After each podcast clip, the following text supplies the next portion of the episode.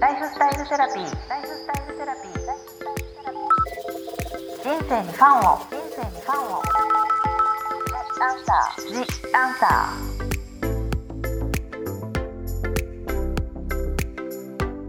こんばんはワニブックス書籍編集長の青柳ゆきですライフスタイルセラピー今週も引き続きスタイリストの高橋由美さんをゲストにお送りいたします由美さんよろしくお願いしますよろしくお願いします。前回はこの年末年始にしたい開運行動ということでうんお話しさせていただいたんですけど、はい。今回は来たる2022年度うん。まあ風水で言うと合土星の年スタートするんですけれども、それでの開運行動についてお話しさせていただければと思います。はい。よろしくおお願いします。す。まず由美さん9年で一周すると言われるうん。風水で始まりの年って言われるんですよね、来年は。そうなんですよね。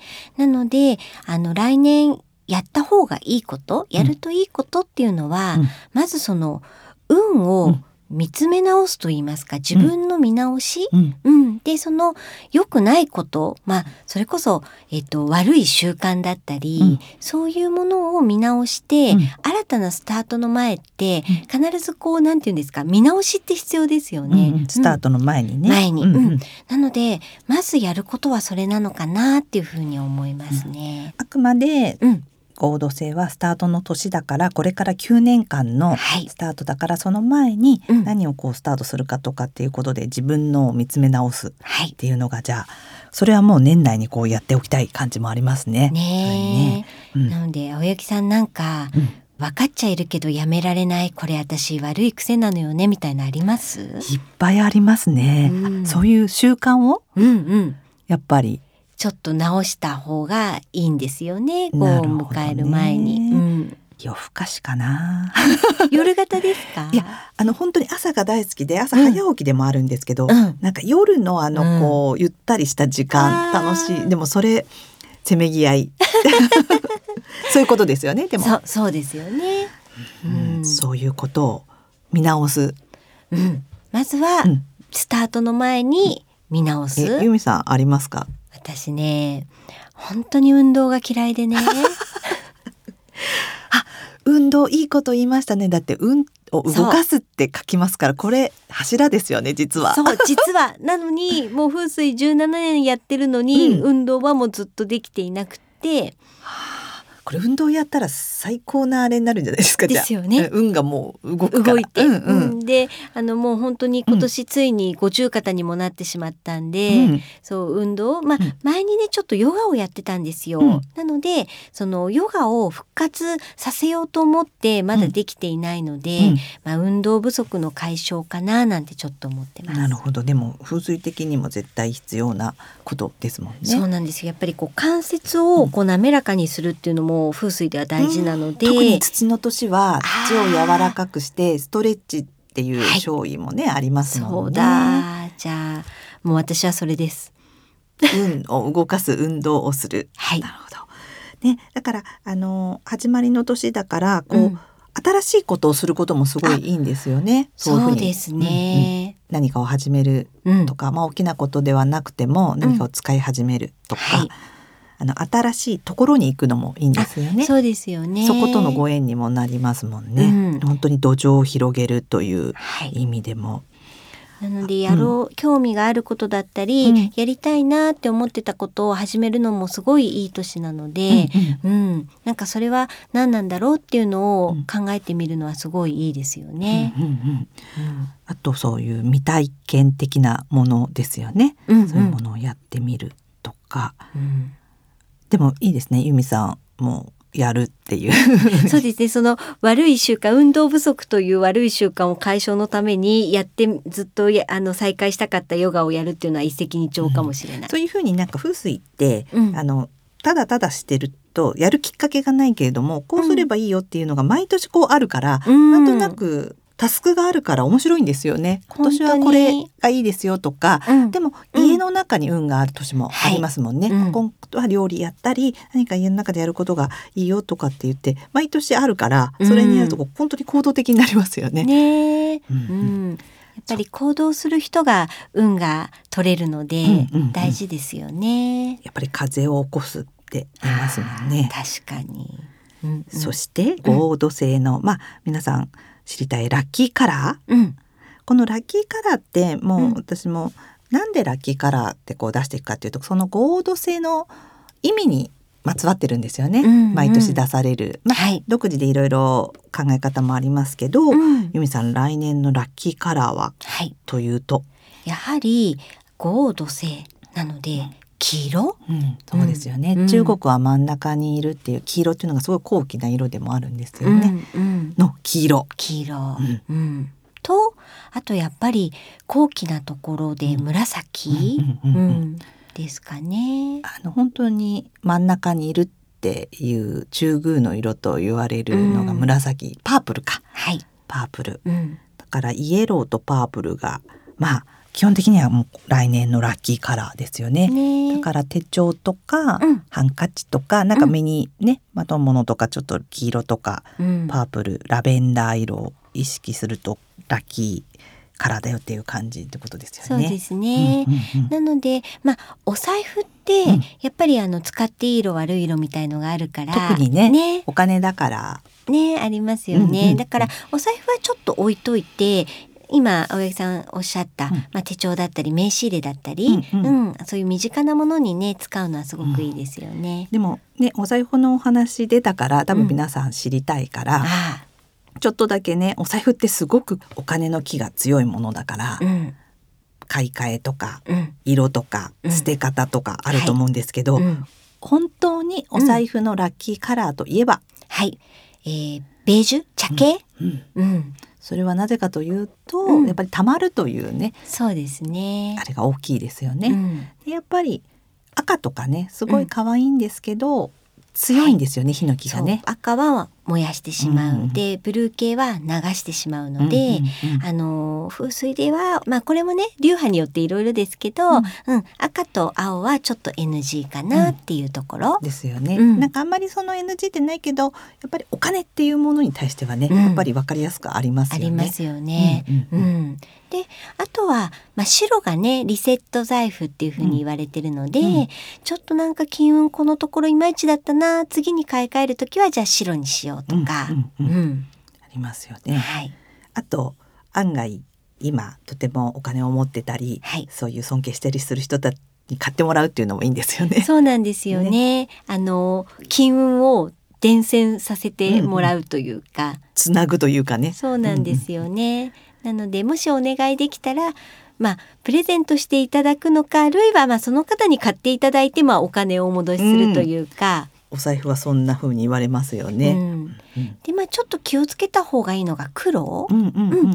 黒って悪い色ではないんですけど定着の色なのでもうあの儲かって儲かってしょうがないこれ以上いらないよって方はいいけれどもっと高みを目指したい方は黒じゃない方がいいかなだから男の人でもねビジネスマンでも、うん。儲かってるぞっていう人は黒でもいいけれどっていう感じですよね。そうですね。あと気をつけたいのは神社のうん、あれを入れてはいけないんですよね。そうなんですよね。あおの守りとか。はい、うん神社ってヒノキが強いので、うんそれをお財布にねあの入れることは NG だし本当はね。本当はうんでたまにねあのお子さんの写真とか入れてる方もいるんですけど、うんうんうんまあ、そういうのもお財布にはしない方がいいかな。金運にとってはねうん、良くないことだから手帳とかにね手帳の方に。うんうんうんうんあとなんかそのお財布ってこうやっぱりお金って静かなところがいいっていうからあんまり外に出してこう、こういうテーブルの上に出しっぱなしとか、うんそういうのも良くないんですよね。ないですね、なのでお家に帰ってきたらバッグから出して、まあ、専用の置き場所に置くのが、うん。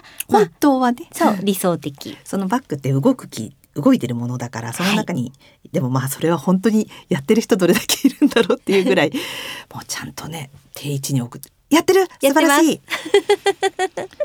もう忘れちゃわないですか、もうね大丈夫。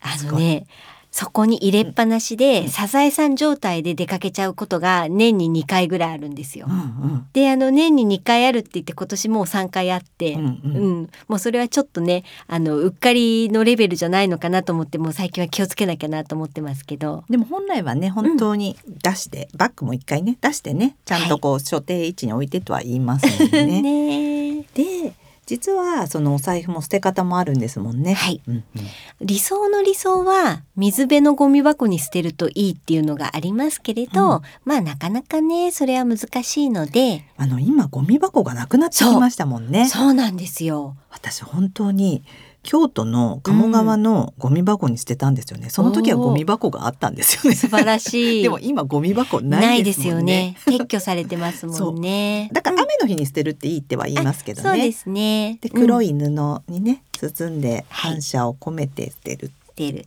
でもまあそれが難しい時はまああの黒い紙袋に入れるのは本当推奨ですけど、うんでも普通のあのその地域の基準に従って捨てる、で単独で捨てる？生ゴミととか一緒に捨てないで単独で捨てればもうそれでいいのかなっていう。あ。とはもしかしたらまあ例えば後輩とかうん。お子さんとかいて自分のね金運をいいよって言ったらあげるっていうのもうん。今サスティナブルでいいとも言いますしね。あそうですね。これ使ってっていう風にしてね言うのもいいっていうのもいいですよね。うん。そうだから結構お財布のことはいろいろ聞かれますよね。うん。色だったり、はい。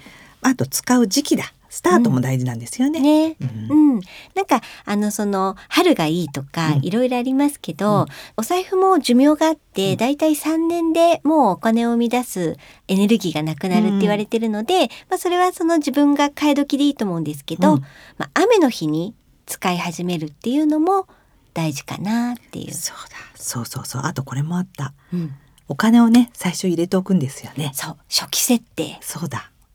9日間の初期設定っていうのがお財布は大事なんですよね。うんなんか覚えさせておくんですよね。そうなんです、うん普段入れてるお金の3倍のお金を入れてお財布に覚えさせるっていうのが大事、だからなるべく最初はあんまり出し入れをしない方がいいって言いますよね。どんどん払ったりとか。そうなんですなるべくね。そうなのでまあその日のランチ代ぐらいは使ったらまた補充するとかで、うんうんうん。そのお財布のお金はあんまり出し入れしないっていうのが大事。ねお財布って大事ですよね。ねえ。今なんとなくそのお財布のお話ははい。365日気になるところなのでお話ししましたけどちょっと戻りますけど、はい。2022年は、うん。まあ、合同性ということで、うん。新しいことをしたりとか、うんいろんな未体験のことをしたり、うん。あとまあ自分を見つめ直す。スタートの年だから見つめ直す。っはい。ていうことが大事というふうに開運行動だとはい。他に由美さん何かこれはい。はっていうのありますか、うん、あの来年からの9年間、うん。まあワンタームですね、うん。それの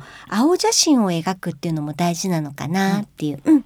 できるできないは置いといて、うん。この9年間大体どんな風にしていこうかなみたいな、プランニングするのうもん。大事な年ですよね。でそれはやっぱり書くのも大事ってことですよね。ですよね。うん。こんな風になりたいとかなりたいじゃダメなんですよね。うん。なる。なる。っていう風に決めるっていうね。風水的にはね、あのもう言い切りがあの望ましいんですよね。だから最初の手帳のねところに、うん。こうもしもプランを書くんだったら、うん。そういうものもそうするとかうん。でこう見える化して自分の視覚からもちゃんとうん。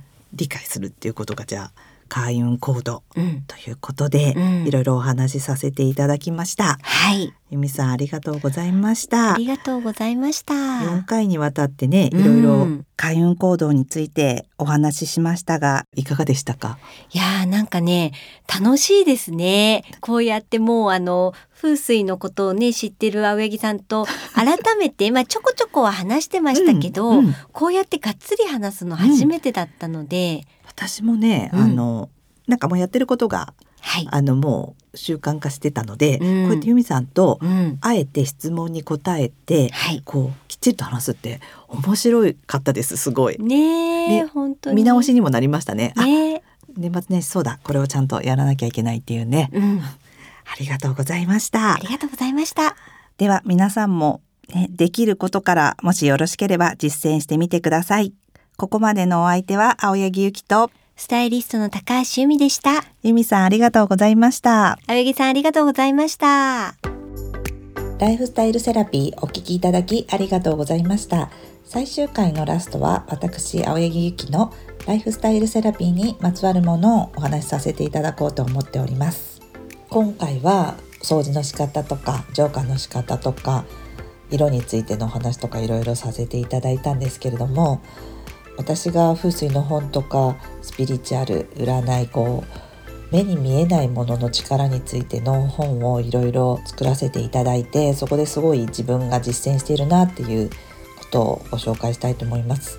それはあの言葉なんですけれども言霊といって自分自身にああついてないなとかあ今日はなんか運がなかったなとかああ私なんかとかそういう言葉はこう自分自身のこの環境そのものになっていくと考えるのでで自分でその言葉をこう信じて自分で決定してしまうっていうことがあるのでなるべくそういう言葉は使わないようにしてますしこう独り言でももう最後には「いやでもなんとかなるか」とか「いやなんとかしよう」とかこう前向きに終わらせるようにしていたりしています。なのでそこはすごい気をつけていて、まあ、これも一つのこう日々の開運行動になってるんじゃないかなと思っております。特にね今年ももう終わりますので、まあ、来年に向けてはこう前向きな言葉で自分のこう環境を満たしていきたいなって思っています。